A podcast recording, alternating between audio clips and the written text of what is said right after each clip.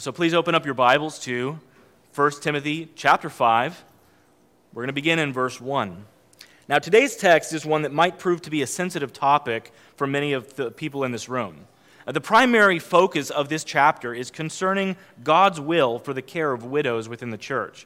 And before we even read the text, I want to start by getting our hearts in the right direction. I want us to think about this in the right way and show us how this passage points us to the gospel. How do these 16 verses about ministering to women help us see Christ as glorious and preeminent? Well, consider that this passage reveals to us once again the incredible love and merciful heart of God. It shows us that God loves those that the world overlooks. On a spiritual level, God took sinners like us out of a situation of ruin, and he gave us an unearned inheritance of spiritual wealth. I love how 2 Corinthians chapter uh, uh, 2 Corinthians says in, uh, I believe it's chapter 8, verses 8 and 9 For you know the grace of our Lord Jesus Christ, that though he was rich, yet for your sake he became poor, so that you, by his poverty, might become rich. Now, of course, this is not speaking about material wealth. It's about our spiritual inheritance, and that Jesus came to be willing to suffer our frailty and our neediness and our weaknesses so that he might give us his blessings. He extended himself to save someone who he had no obligation to save. And when we, as the people of God, see someone in need materially, we are imitating in a practical way, in a physical sense, what Jesus has done for us in a spiritual sense. So, as we read this text in a moment, and we hear the various rules and regulations about who it is that we are to support in terms of those that are widows. Don't view this as some kind of a procedural, dry, legal style document regarding policies of the early church. See this passage as the very heart of God who cares for the people who have need. See his compassion, see his affection, see his mercy as he helps the church prioritize ministry appropriately. So please follow along now as I read aloud, starting in verse 1. Paul writes, Do not rebuke an older man, but encourage him as you would a father, younger men as brothers, older women as mothers, younger women as sisters in all purity. Honor widows who are truly widows. But if a widow has children or grandchildren, let them first learn to show godliness to their own household and to make some return to their parents, for this is pleasing in the sight of God. She who is truly a widow, left all alone, has set her hope on God and continues in supplications and prayers night and day. But she who is self indulgent is dead even while she lives. Command these things as well, so that they may be without reproach. But if anyone does not provide for his relatives, and especially for members of his household, he has denied the faith and is worse than an unbeliever. Let a widow be enrolled if she not be less than 60 years of age, having been the wife of one husband, and having a reputation for good works. If she has brought up children, has shown hospitality, has washed the feet of the saints, has cared for the afflicted, and has devoted herself to every good work. But refuse to enroll younger widows, for when their passions draw them away from Christ, they desire to marry, and so incur condemnation for having abandoned their former faith. Besides that, they learn to be idlers, going about from house to house, and not only idlers, but also gossips and busybodies, saying what they should not. So I would have younger widows marry, and bear children, manage households, and give the adversary no occasion for slander. For some have already strayed after Satan. If any believing woman has relatives who are widows, let her care for them let the church not be burdened, so that it may care for those who are truly widows. Let's ask the Lord for his blessing and wisdom as we come now to his word. Father, I thank you for this passage. I thank you that now, as we come before it, that you have information that you want us to know in our minds and to believe in our hearts and to live out in our actions. And God, I pray that there would be deep conviction in our hearts about the way we sometimes carelessly approach those in need. And I ask God that there would be wisdom in our hearts as we desire to generously give, that you might encourage us to know how to do so in a way that is pleasing to you and a way that is not, as Paul says, squandering the resources of the kingdom. Help us, God, to have wisdom and help us to have appropriate response to your word today because it is our desire that your church might thrive and that your kingdom might expand. And we know, Lord, that the way that that, that is done best is when we are in accordance with your word. So, Lord, I pray that today that our individual hearts would be changed and that our life as a corporate body would reflect what we are reading and hearing from you this morning. We pray that in Jesus' name. Amen. As you can tell from our reading this morning, uh, we're going to bite off a pretty big portion compared to what we're normally used to on a Sunday morning. Within this passage, there are three main sections. The first is a very short section which describes how a pastor should relate to the various groups of people within the flock when they sin. And the second group is about qualifications for who receives practical and financial help from the church. And the final section is regarding which women, especially widows, were permitted to serve in dedicated ministry to the church, whereby they would receive financial care. Let's begin by considering the relational aspects of the pastor in this text. One of the great responsibilities of every Christian is to rebuke those who are in sin. If you are a Christian, and if you are a member of the church, especially, it is your calling to watch over the lives of those around you in the church. That is not exclusively the role of the pastor. However, there are especially occasions from time to time when pastors are called to confront sin in the life of believers. But the way that a pastor communicates when this happens really matters. There are occasions when rebuke should be quick and it should be sharp. Titus chapter 1 verse 13 says, "This testimony is through is true, therefore rebuke them sharply that they might be sound in the faith." There are occasions for that. And there are times when pastors are told to exhort and rebuke with all authority. Titus chapter 2 verse 15 says, "Declare these things, exhort and rebuke with all authority, and let no one disregard you." And sometimes a rebuke should be public. 1 Timothy chapter 5 verse 20, later on in the same chapter where we are today, it says, "As for those who persist in sin, rebuke them in the presence of everyone, so that the rest may stand in fear."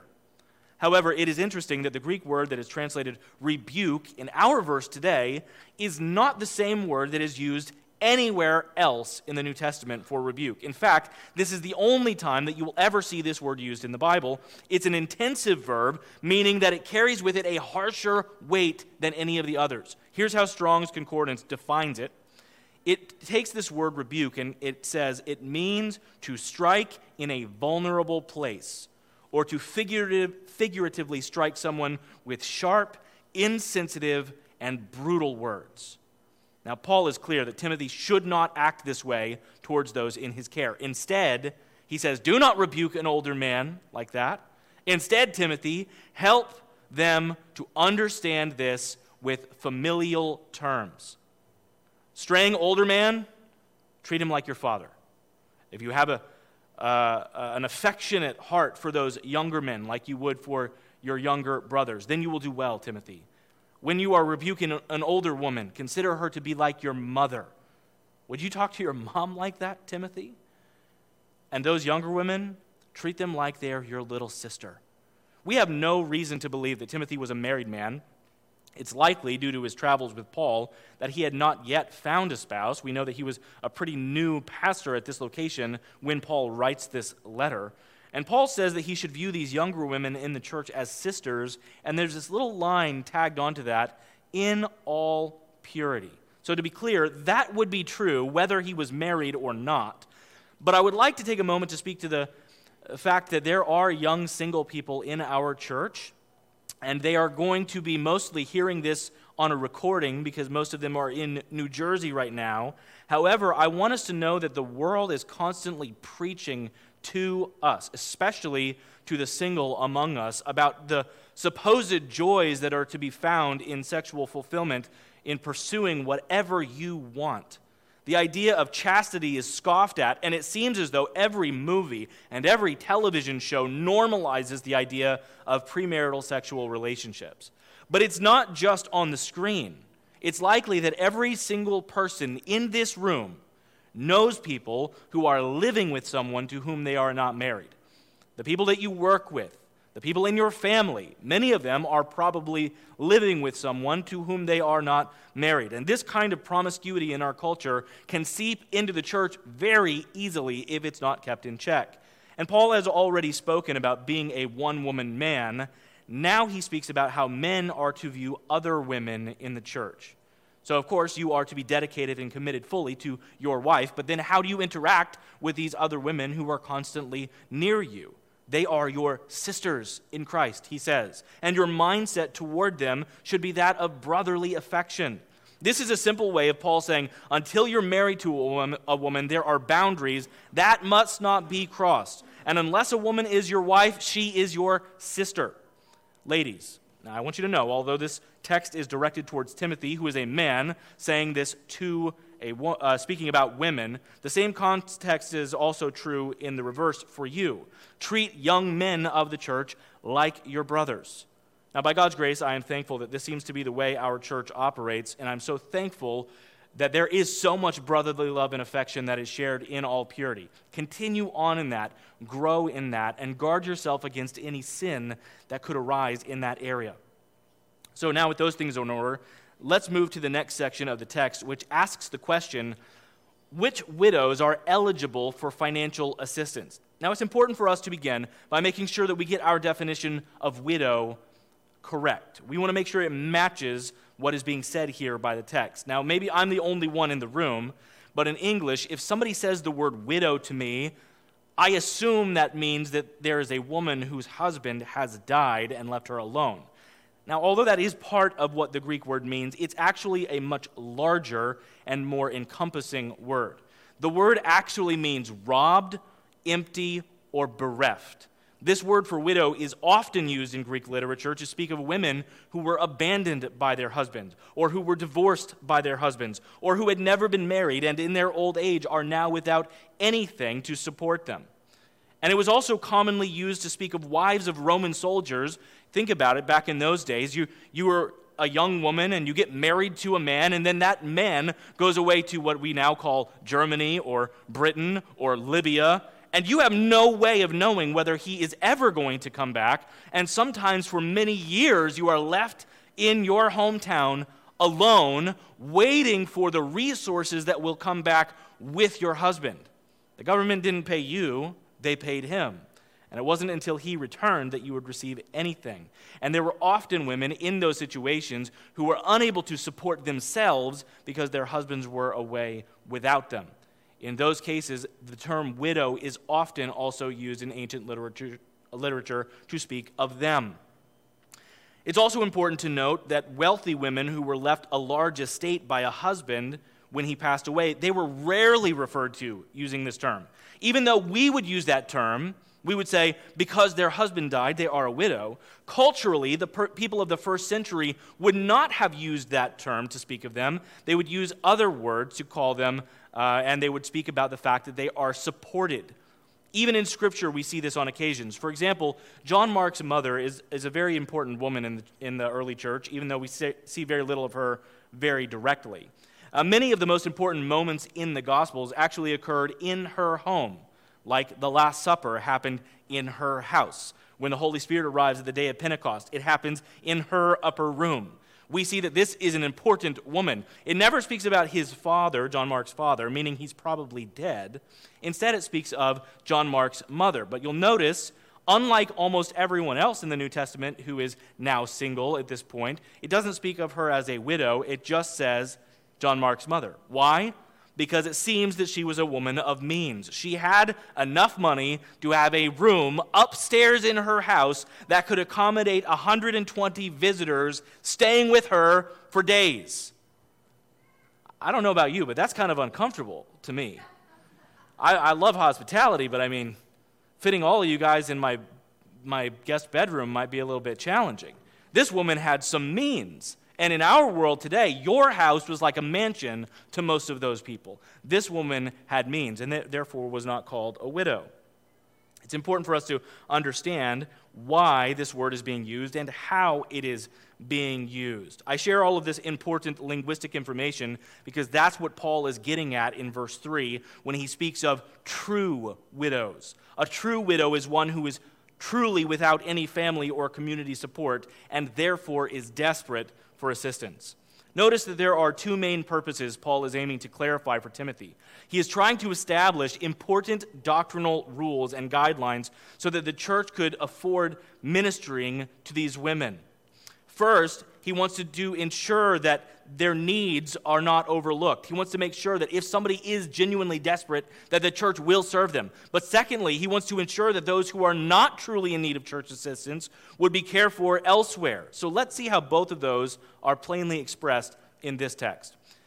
First, we see very simply that this is a big deal to Christ and also to Paul, and we can tell because the passage is so extensive.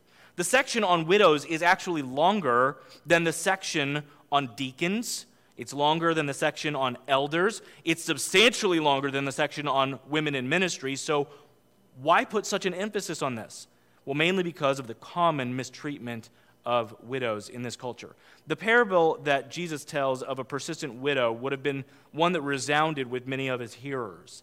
In Luke chapter 18, verses 1 through 5, he tells a story that goes like this In a certain city, there was a judge who neither feared God nor respected man. And there was a widow in that city who kept coming to him and saying, Give me justice against my adversary. And for a while he refused, but afterward he said to himself, Though I neither fear God nor respect man, yet because this widow keeps bothering me, I will give her justice, so that she will not beat me down by her continual coming.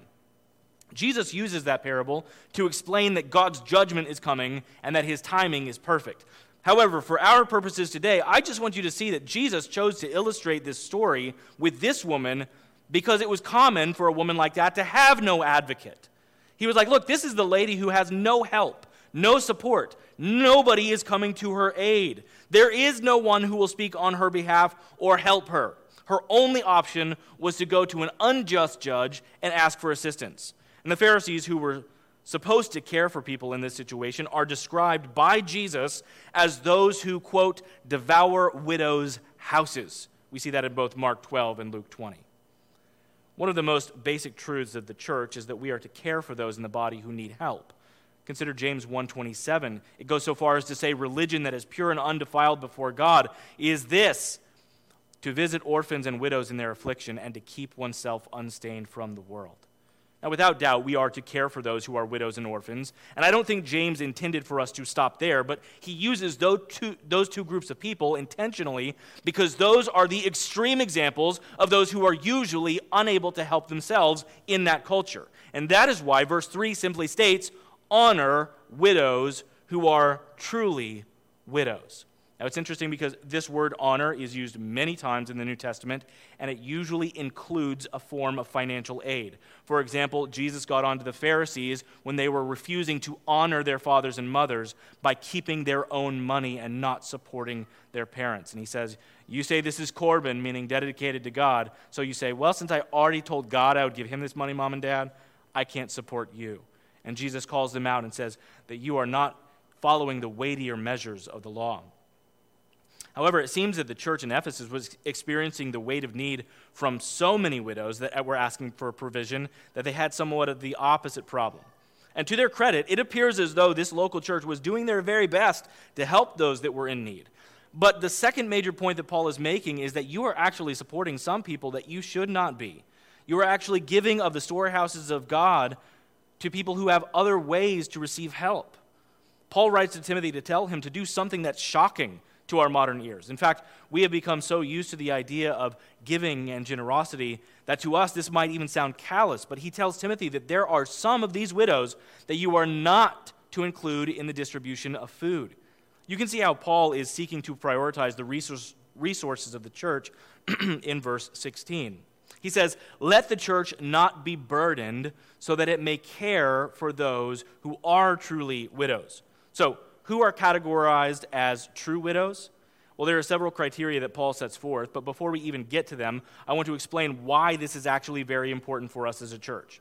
Paul is teaching Timothy that it is the role of the elders of the church to make wise distribution of the funds of the body. We need to use the resources of the church well. This is really important because there are always going to be more practical needs than there are finances to support them. They were always going to outweigh and outbalance the funds of the body. And this explanation of Paul helps us to understand certain principles about how to wisely give to those in need. So, what is the criteria? Who is eligible for this practical help? Well, the first thing that is going to be noted is that they are Christians. Paul is not speaking about people outside of the church in this text. He is limiting the scope of this con- conversation to how things operate within the people of God. Well, how do I know that? Here's a few ways of how Paul speaks of those that he calls true widows. He says in verse 4 that they are to show godliness to their own house and be pleasing in the sight of God. In verse 5, it says that she is to set her, her hope on God. And verse 8 says, The man who does not provide is worse than an unbeliever and has denied the faith. Clearly, this is to indicate that Paul is talking about people who claim to be believers and who once claimed the faith. Clearly, this is an in house form of care that Paul is speaking about. Now, to be clear, as we move forward, I don't want you to think I am saying never to give to or support outside charity or support ministries to those who are not Christians. I am not saying that. However, what Paul is focusing on today, and therefore what I am focusing on today, is what we do within the body of Christ and within the, the family of God, those who know and who love God. Clearly, he is speaking here about those who are Christians. Consider verses 4 through 5. If a widow has children or grandchildren, let them first learn how to show godliness to their own household and to make some return to their parents, for this is pleasing in the sight of God and she who is truly a widow, left all alone, has set her hope on God and continues in supplications and prayer day and night. Clearly, we are seeing that there is a limit of what the church is supposed to do based upon outside ability to have support. These verses indicate that there are two necessary elements for her to be considered a widow able to receive from the church. First is that she must be, quote, left all alone. That's what we were mentioning earlier. Does she have other family that can support her? Now, by being left all alone, it doesn't just mean, well, is her husband alive? Well, perhaps her husband is alive and is in a coma. It doesn't mean left all alone in the sense that there is no one present. It means there's no one present that's capable of helping them. This means that if there is any family that's able to assist, that is option number one. All the way back down in verse 16, Paul adds, If any believing woman has relatives who are a widow, let her care for them. This definition of being left all alone actually helps both narrow and expand the range of who receives help in a unique way. First, it means that those who are capable of receiving care and provision from other places have no need for the church to become their provider. Now, we live in a different scenario than they did in the first century. We have a social safety net in place that they never did. And I do believe that in our society, this would include the ability for women who are able to work, and it would include the option in our modern world for those who are able to get special care from government sources.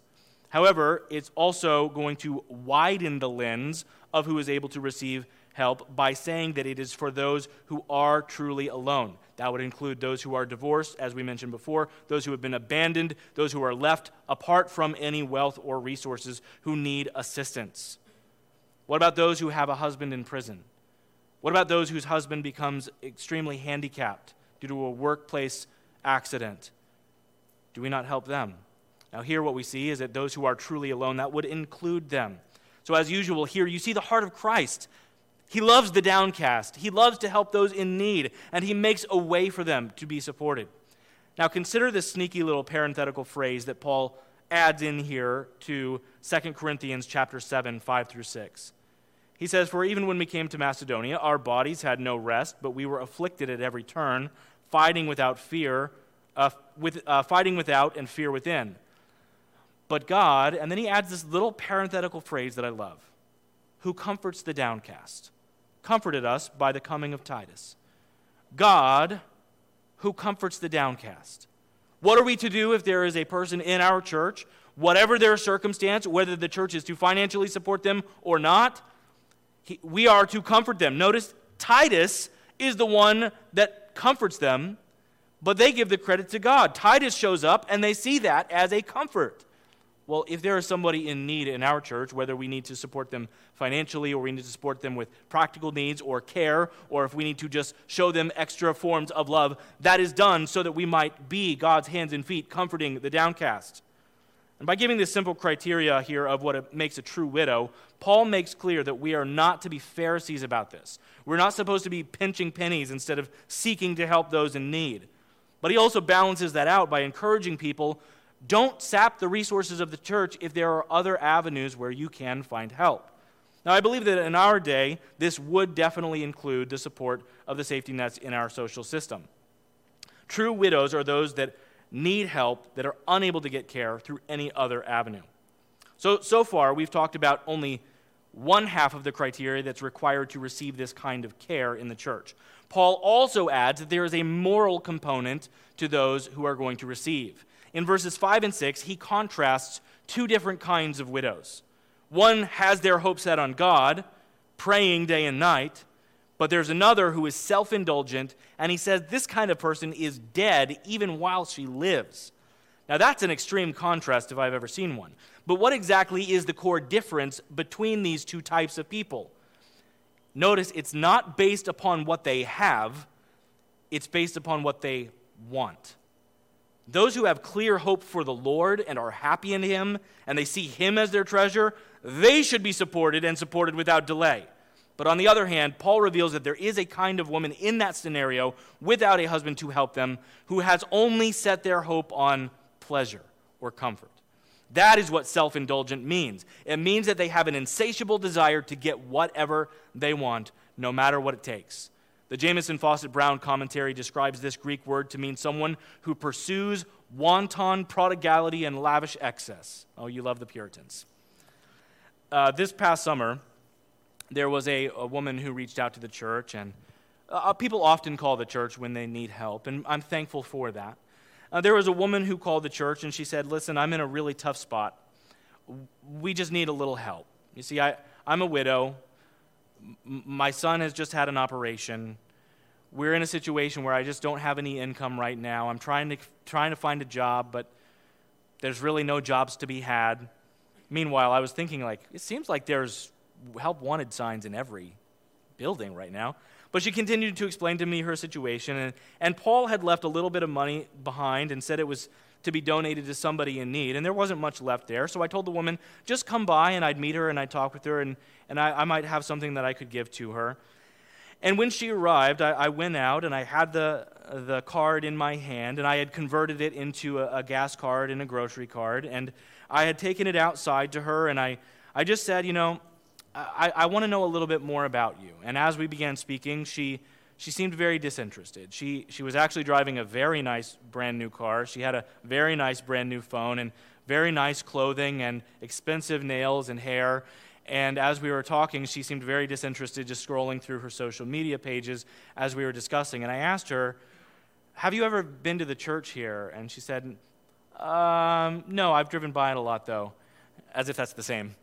And I said, um, Well, we'd love to have you come on a Sunday morning. We'd love to get to know you more and see what your needs are. If there's any way that we can help you, we would. But you need to understand our main ministry is to those who are part of the body. And we'd love to have you come and visit on a Sunday morning. She goes, Yeah, we'll see. And you could just tell immediately there's not an interest in the things of God. There was an interest in comfort. There was an, an, an interest in getting the things that she wanted. Now, I only tell you that story as one of many because I want you to know there are many people who fit the criteria of what Paul is saying. And sometimes those people are even within the body of Christ, where they actually know Jesus, but when they experience suffering, they're not interested in growing closer to Him. They really just want to feel comfortable again. That kind of attitude is what Paul is speaking about here. It's the kind of thing that is not always easy, easy to spot immediately, but it does show up pretty quickly. It's the unsatiated heart that reveals an interest in only whatever earthly gain they can receive. And Paul uses the extreme analogy of saying, look, somebody who's like that, they're already dead. They're already dead. Why is that? Why is it that he can say somebody who's like this is dead while they already live? They're the original walking dead. It's because whether they're widows or not, somebody who's only interested in worldly comforts, they're never going to do anything valuable for the kingdom, and they are never going to do anything of worship to God because they're not interested in Him, they are interested in self. Also, I want you to know, men, today, a lot of what I'm saying has been focused towards women. It has been focused towards widows and particularly, in particular, but men, this does not just exclude you. Zone your eyes in on verse 8.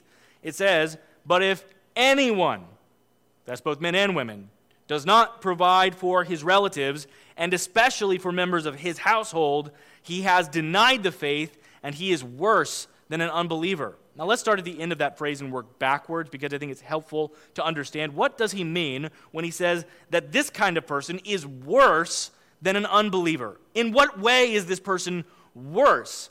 Well, there is a faulty understanding that pretty much derives from Dante's Inferno that there are particular sins that if you commit them, then you will end up in a lower circle or realm of hell with worse punishments forever.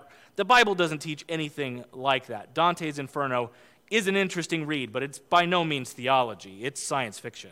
And so when he says that they are worse than an unbeliever, it's not talking about punishment. No, he's talking about the fact that even unsaved people who have family members who are suffering know enough to care for them.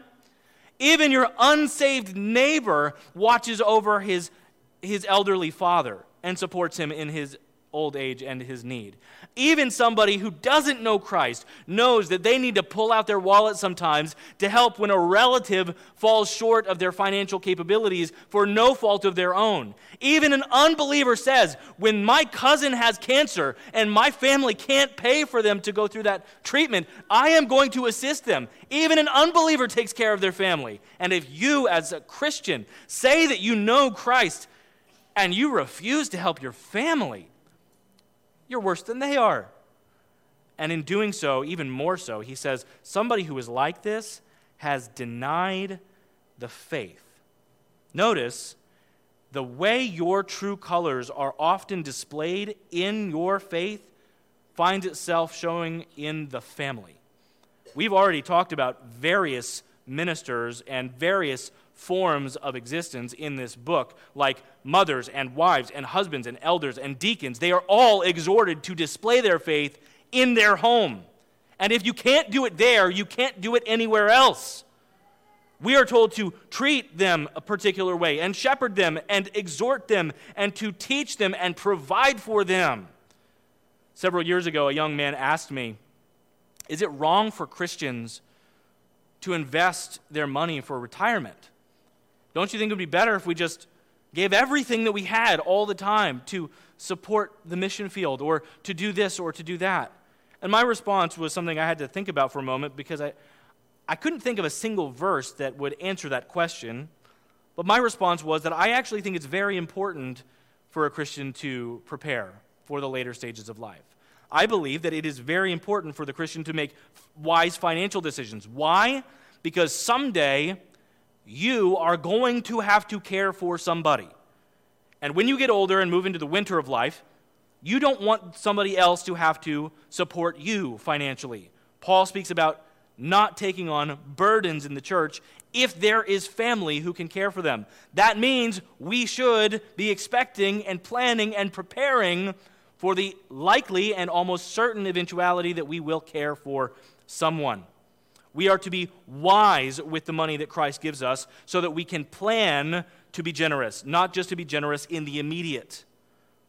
This includes the way that we care for our parents in the later stages of our lives, and it also includes the way that we plan for ourselves to be cared for in the later stages of our lives so the church is not burdened.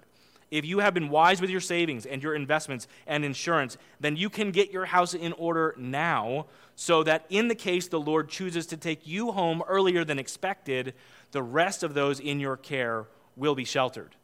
Now, how do we try to implement this care for widows here at Gateway?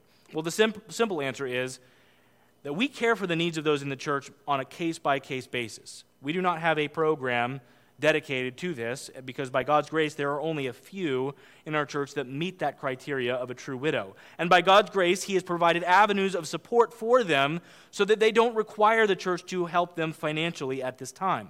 But the church does seek to find ways to help in practical ways, whether it be by counsel or prayer or hands on help or the deacons and elders going and serving we are ready to mobilize a small army if necessary to do what needs to be done in order to serve those in our care. I want to shift now to the last section of our passage today regarding widows who are to be enrolled in ministry and commit themselves to the Lord and His church. This is one of those transitions that can be really tricky if you're not careful, because you might think, as, as I did initially when I read this text, that when he says to be enrolled, he's talking about being enrolled in financial receiving. Here, what he is talking about, and scholars tend to agree on, which if scholars agree, you know they're probably on the same page for a reason. He says that the reason they are being enrolled is not to receive, but to come on board as servants of the church, going out on the behalf of the kingdom and serving in a way that they do receive financially, but they're doing so because they're basically like part time assistants of the church itself. That's what he means by enrolled. Notice that all who are true widows, it says earlier, are to be supported. That is regardless of age. It is regardless of whether or not they become a widow when they are 19 or when they are 90. All who meet that criteria of true widow are to be cared for. But there are different criteria for those who are eligible to come alongside the church and serve officially in this capacity that are mentioned here we read these in verses 9 through 10. It says, Let a widow be enrolled if she not be less than 60 years of age, having been the wife of one husband, having a reputation for good works, if she has brought up children, has shown hospitality, has washed the feet of the saints, has cared for the afflicted, and has devoted herself to every good work. Now, it's likely that Paul is not requiring all eight of these criteria but we definitely see the first one is an age limit. He's saying this is the kind of person, but they must not be under the age of 60. And it's, I think it's really important because women sometimes look at 1 Timothy and they, they feel as though they are kind of second class in the church because there are prohibitions against teaching and preaching ministries that we find here in this book. But here we see that there are character qualities of women in the church who are called to strive after this kind of heart attitude, the kind of person who, like Jesus, washes the feet of the saints, who makes themselves low for the sake of helping others. And we see that there are ways that women are able to serve that are vital to the mission of church. It never specifies what the ministry role is that they were carrying out. However, I think the scholars get it right when Paul suggests to Titus about how older women to, are to help in the church, that he's also speaking about this very same thing going on here. This is a formalized role that, that Paul is saying to fill women with to meet the criteria listed above so that they can serve the younger women in the body. Look how Paul explains it in Titus chapter 2 verses 3 and 4. He says, "Older women likewise are to be reverent in behavior, not slanderers, not not slaves to much wine. They are to teach what is good. And so train the young women to love their husbands and children, to be self controlled, pure, work at home, kind, submissive to their husbands, that the word of God might not be reviled. How and when are they to teach these things? Well, those are some hefty topics resulting in extensive Christian, Christian education. How and when does this happen? Well, that's what Paul has in mind here for these older widows. He says, enroll them in the church. Just like in a few weeks, we're bringing on Jonathan Rodriguez, and later on, we're bringing on Francesco Loverde because we need the help, because we need somebody who's going to set aside official time to these ministries that we need to carry out. In a similar fashion, he says, there are occasions when you can bring on these elderly women who are in this position of life. They need the support, and you need their support. You need their help within the body of Christ.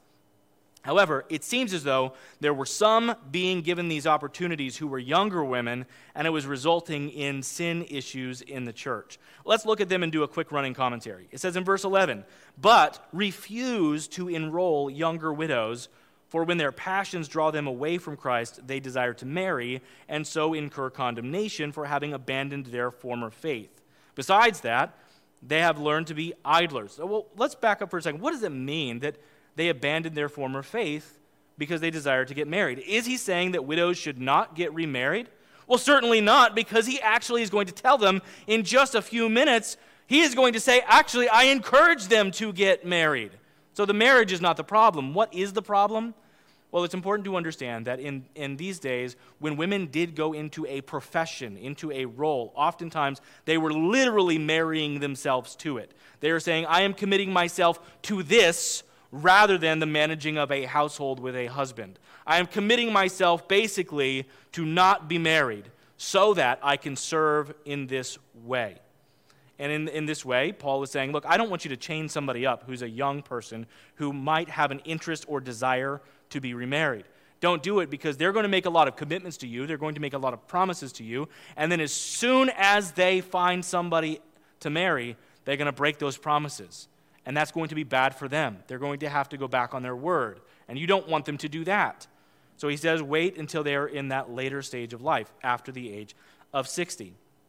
Also, he says, there are problems with the maturity level of these younger widows that would come into that role. He says, besides that, they learn to be idlers. What is an idler? It's somebody who does nothing. Somebody who does nothing of value or significance or importance. They are not busying their hands with kingdom work. So, what that results in is finding things to do that are not good. How many of you have ever seen that? When somebody doesn't have anything important or valuable to do, they find themselves a way to get in trouble. Here he says, they learn to be idlers. They might not be now, but believe you me, if you give them enough time, they'll figure out more ways to sin. And he says they go about from house to house. There are different ways that people speak about this. They're not, it's not clear exactly what he's saying. It certainly is a sinful thing, but what does it mean when it says go about from house to house? Now, there are some on the extreme end who will say this means that they're sleeping around. I don't think that's probably what this means, but there are many scholars who say when it says going from house to house, it's talking about dating various different guys within the community in a way that is not pleasing to the Lord. Now, that's possible. I don't think that's what it means. Rather, I think that what it means is look, they're trying to find ways to be supported, and one of the ways that they are to be supported is with food, and instead of being able to care for themselves, they are now going from house to house, taking the resources of these various families, asking for their hospitality. So instead of them helping visitors who come to the church or other people in the church who have needs, they just keep going to your home and asking you to make them dinner. Now, if you come to my house, we would love to feed you, but I can't feed you every day. This lady, she's jumping around place to place to place. She's re- absorbing the resources of the body in a way that is harmful to the kingdom. I think that's more what that means. It also says that they are not only idlers, but also gossips and busybodies saying what they should not. Now, men say things they should not, women say things that they should not. But in this case, particularly, what he is getting at is the sin of gossip is more pervasive if you just have nothing better to do. All you can sit around and think about is all of the drama that, that's going on in the church. Whether it exists or not, in your mind it begins to exist, and then in your mouth it begins to exist, and then it begins to make its way through the congregation because you can't keep it in any longer. And so he says, Don't bring them into that role because I don't want them to do this.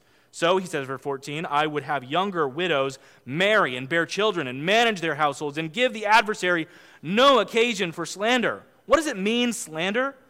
It means this it means that if there are people within the church who are acting in this way that is opposite of God's desire and God's plan, opposite of how God calls us to live, then the church will look in at, uh, the world will look in at the church and say, those guys are just as bad as we are. Um, right now, I'm listening to an audiobook version of Moby Dick. Uh, I actually enjoy it. I didn't think I was going to as much as I do. But it's interesting because there's a man in this book who is a, a Pacific Islander who is on the whaling boat. He becomes best friends with the main character. And this man chose, it says in the, in the book, not to become a Christian. Why? Because he saw that the people of Nantucket were just as evil as any man he had ever known. And these people say they are Christians. That God is not a God for me. because the people who worship him are just as wicked as me. How can this become slanderous to the church? When the world looks at the church and says they're just like us in their conduct, then the world has opportunity to slander. We don't want to drag the name of Jesus through the mud. Verse 15 says, For some have already strayed away after Satan. There are some people in the church who have already gone through this process whereby, in their position of need, instead of going to Christ for help, they have gone the way of the world. It's safe to say that there's nothing in our local church quite like the ministry position that Paul is speaking about here. We don't have any one to one match for this. However, the sin issues mentioned here certainly do manifest at times. And particularly this last thing about having strayed away after Satan. Have you ever met somebody who was either single or divorced who became so desperate to find a spouse that they began to lower their standards a little bit at a time, who would progressively move farther and farther away, widening the scope of who it is that they're interested in finding, until eventually they end up marrying somebody who is not a professing believer at all, and they themselves walk away from the church. I think that's what it means when it says some have strayed away after Satan, that they have left behind entirely what is required of them in the kingdom of God because they have found somebody that fills their passionate need in this life. Lastly, I want you to know here that Paul actually makes a caveat. Everything so far has been regarding professing Christians, but what about those outside of the church? In verse 16, it addresses that for us, saying, If any believing woman has relatives who are widows, let her care for them. It seems that Paul is making a contrast here. Look, you've got believing women and you've got their family. Well, let her go support their unbelieving family. You need to go do that. Don't ask the church to help pick up the tab. Just jump in and do the work. And Paul reiterates that the church should only prioritize those who are truly widows without other options by saying, let the church not be burdened so it can care for those who are truly widows. So let's close out this time together with three main applications. First, God cares about widows, and so should you. There are some elderly folks in our congregation who are widows in the sense of this verse. And thankfully, finances are not the primary concern, but how often do you think or write or visit or pray for people like that in this position in our church? Consider the book of Ruth. If you've been following along in the shepherding notes recently, we just went through the book of Ruth together, and what a glorious book that is. But the main characters of this book are Naomi and Ruth, and both of them are widows. And in it, you see the passion that God has and the love that He has for those in that kind of position in the way that He blesses Boaz for his love and care over Ruth and Naomi. Notice also that God did not leave Hagar alone in the wilderness, even when He said to Abram, You have to send her away.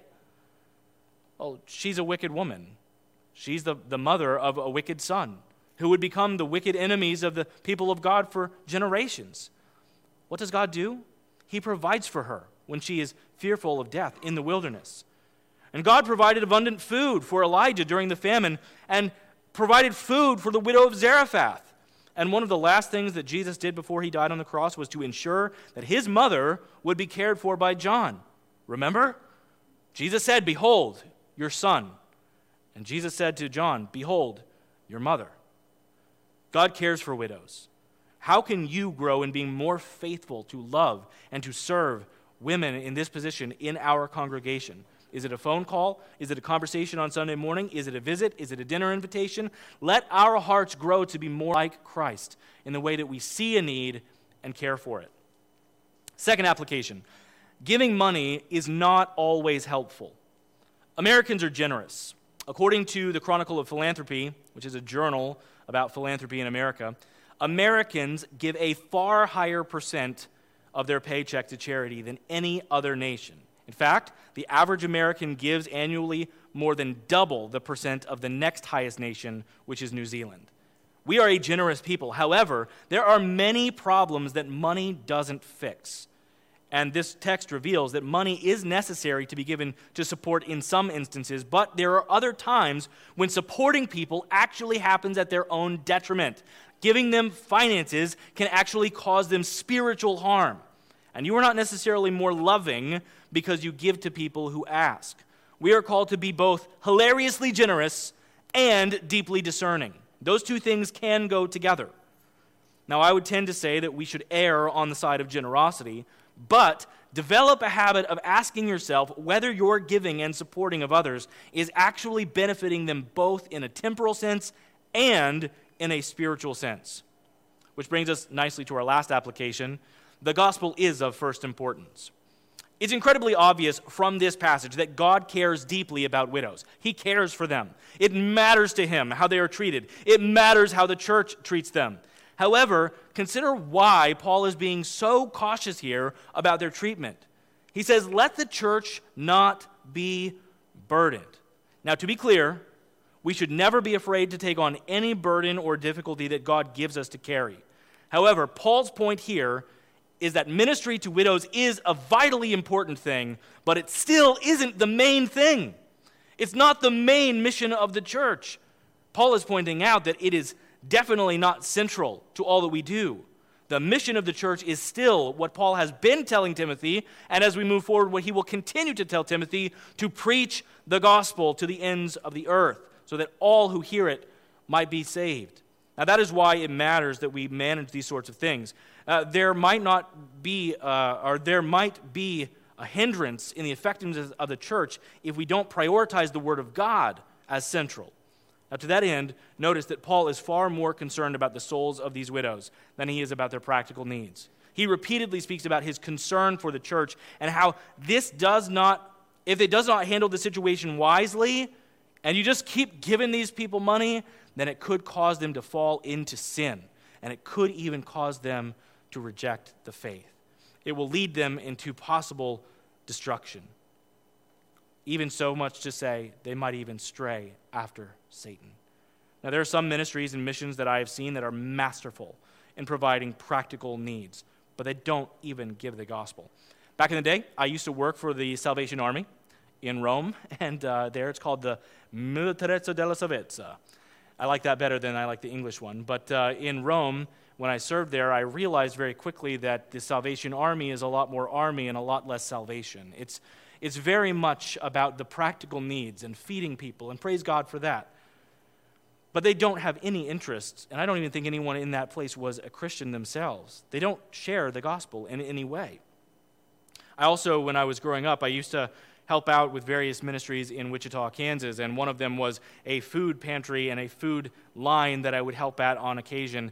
And when I first went and they first trained me at this place, they said, listen, here's how you give the food, here's how much you give, here's what you do and what you don't do. And then you go out and you talk to the folks here that are desperate and just have a conversation with them. But listen, don't ever say anything about your faith.